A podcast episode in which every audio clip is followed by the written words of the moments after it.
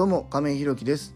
一般社団法人フローという福祉事業を行う会社の代表で現在は障害のある方向けのグループホームブルーの三日面の運営をしております。今日は2投目候補が白紙に僕たちが福祉をやる理由というテーマでお話ししたいと思います。本題に入る前にお知らせをさせてください。現在グループホームブルーの三日面では入居者様が4名。ですので空きが2部屋です。あと体験入所や見学のご予定もいただいております。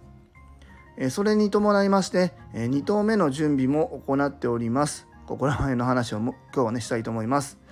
えブルーの三日面の見学ご希望の方ございましたらえ概要欄のリンクをご覧いただきましてえ公式 LINE 等でご連絡いただきますようよろしくお願いいたします。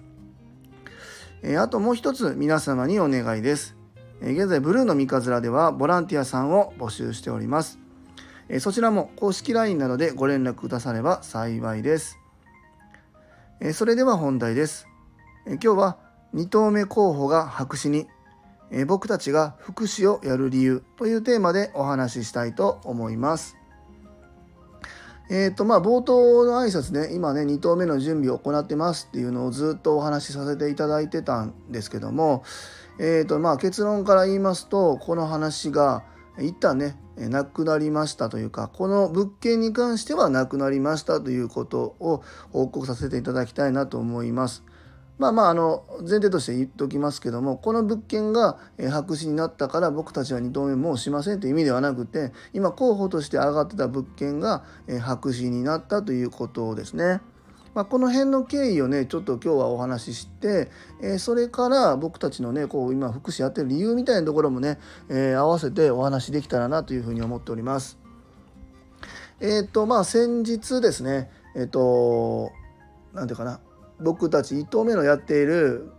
グループホームですね。そこの修繕とかリフォームやってくださっている方とね、えー、不動産をお持ちの、まあ、家主さんと、ね、仲介に入っていただこうと思ってご連絡させていただいた仲介の不動産の仲介業者の方と、まあ、この、えーと、僕たちと本人と会社、まあ、3社かなの、えーところで、えー、時間合わせですね、えー、候補の物件の方を見に行かせていただいたんですよね。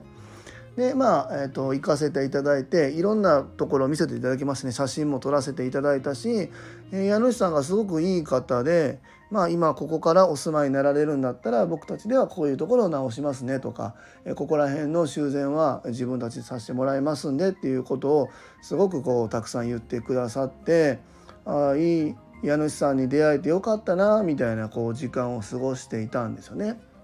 でまあまあ、えー、ここら辺は僕たちも、えー、ちょっとお金かけてやらないといけないなとかみたいなところもまあまあ数箇所あったんですけどもまあまあおおむねおおむねですね、えー、グループホームでやっていけそうだなここは手をかければ、え、距離も近いしね徒歩1分なんですよ。ね、すごくいい場所だし、え、ここら辺の地域もねいいところなんでよかったなと思って改めてじゃあご連絡させていただきますねっていうところで終わったんですけども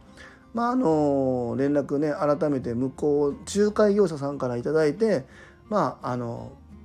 ご相談改めてねご家族と相談した結果、えー、お貸しできませんという回答がありましたっていうことが、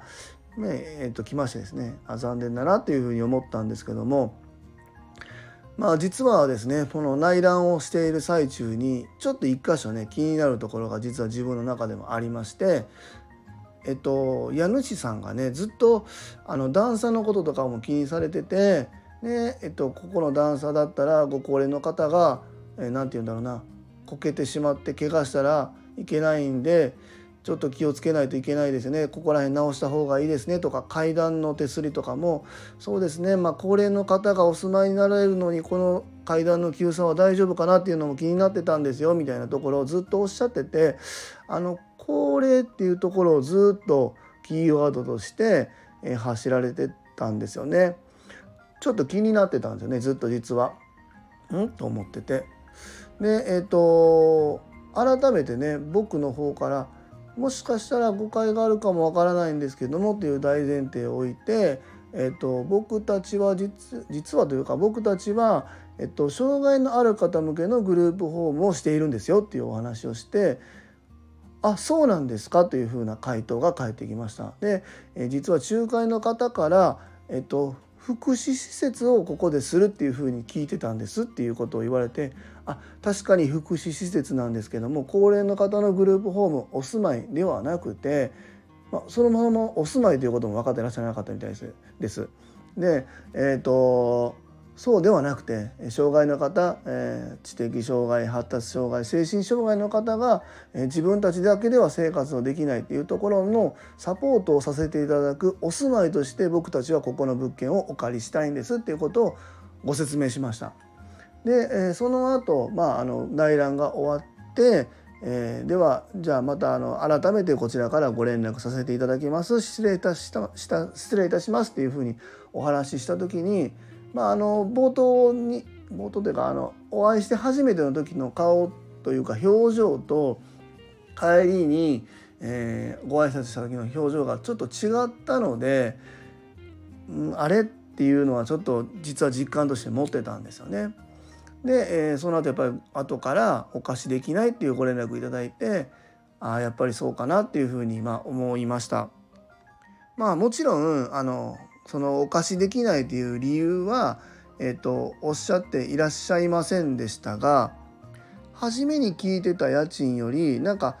それよりねお断りしますっていう前段階に家賃をもう一回考えさせてほしいっていう連絡を実はいただいたんですよね。え当初いただいてたご提示いただいた家賃だったら僕たちも事業やっていけるなこれはすごくありがたいご提案いただいてるなって思ってたんですけども見てすぐに家賃をもう一回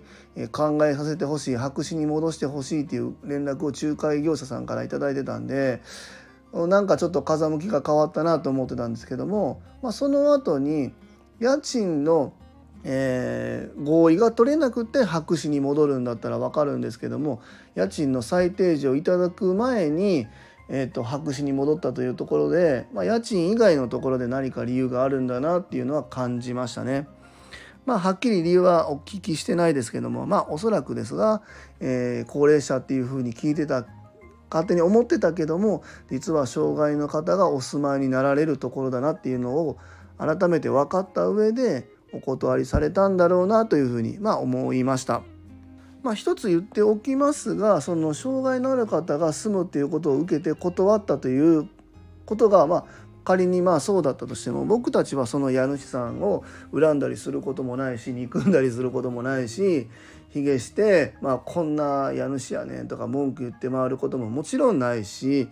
そこに対して恨みみたいなものは一切ないんですけどもまあこれが現実なんだなと思って、え受け止めて、まあ、淡々と次に進むしかないなと思っております。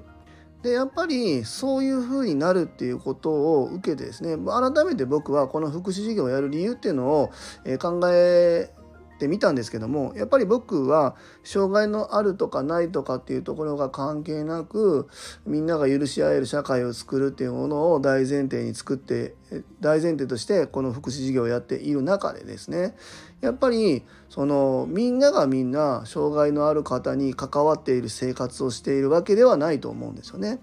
今回お断りされた家主さんの身近な人の中にももしかしたら障害のある方っていうのはいないのかもわからないしいてもそこまでこう遠い存在存在なのかなというふうに思いますね。知識が知識がない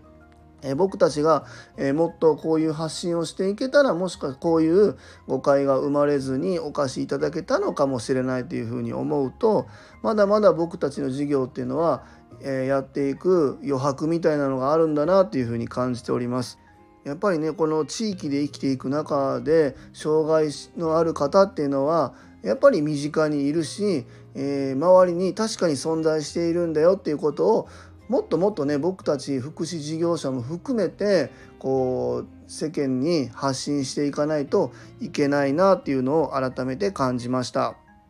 えー、今日は、えー、2投目候補が白紙に、えー、僕たちが福祉をやる理由というテーマでお話しさせていただきました。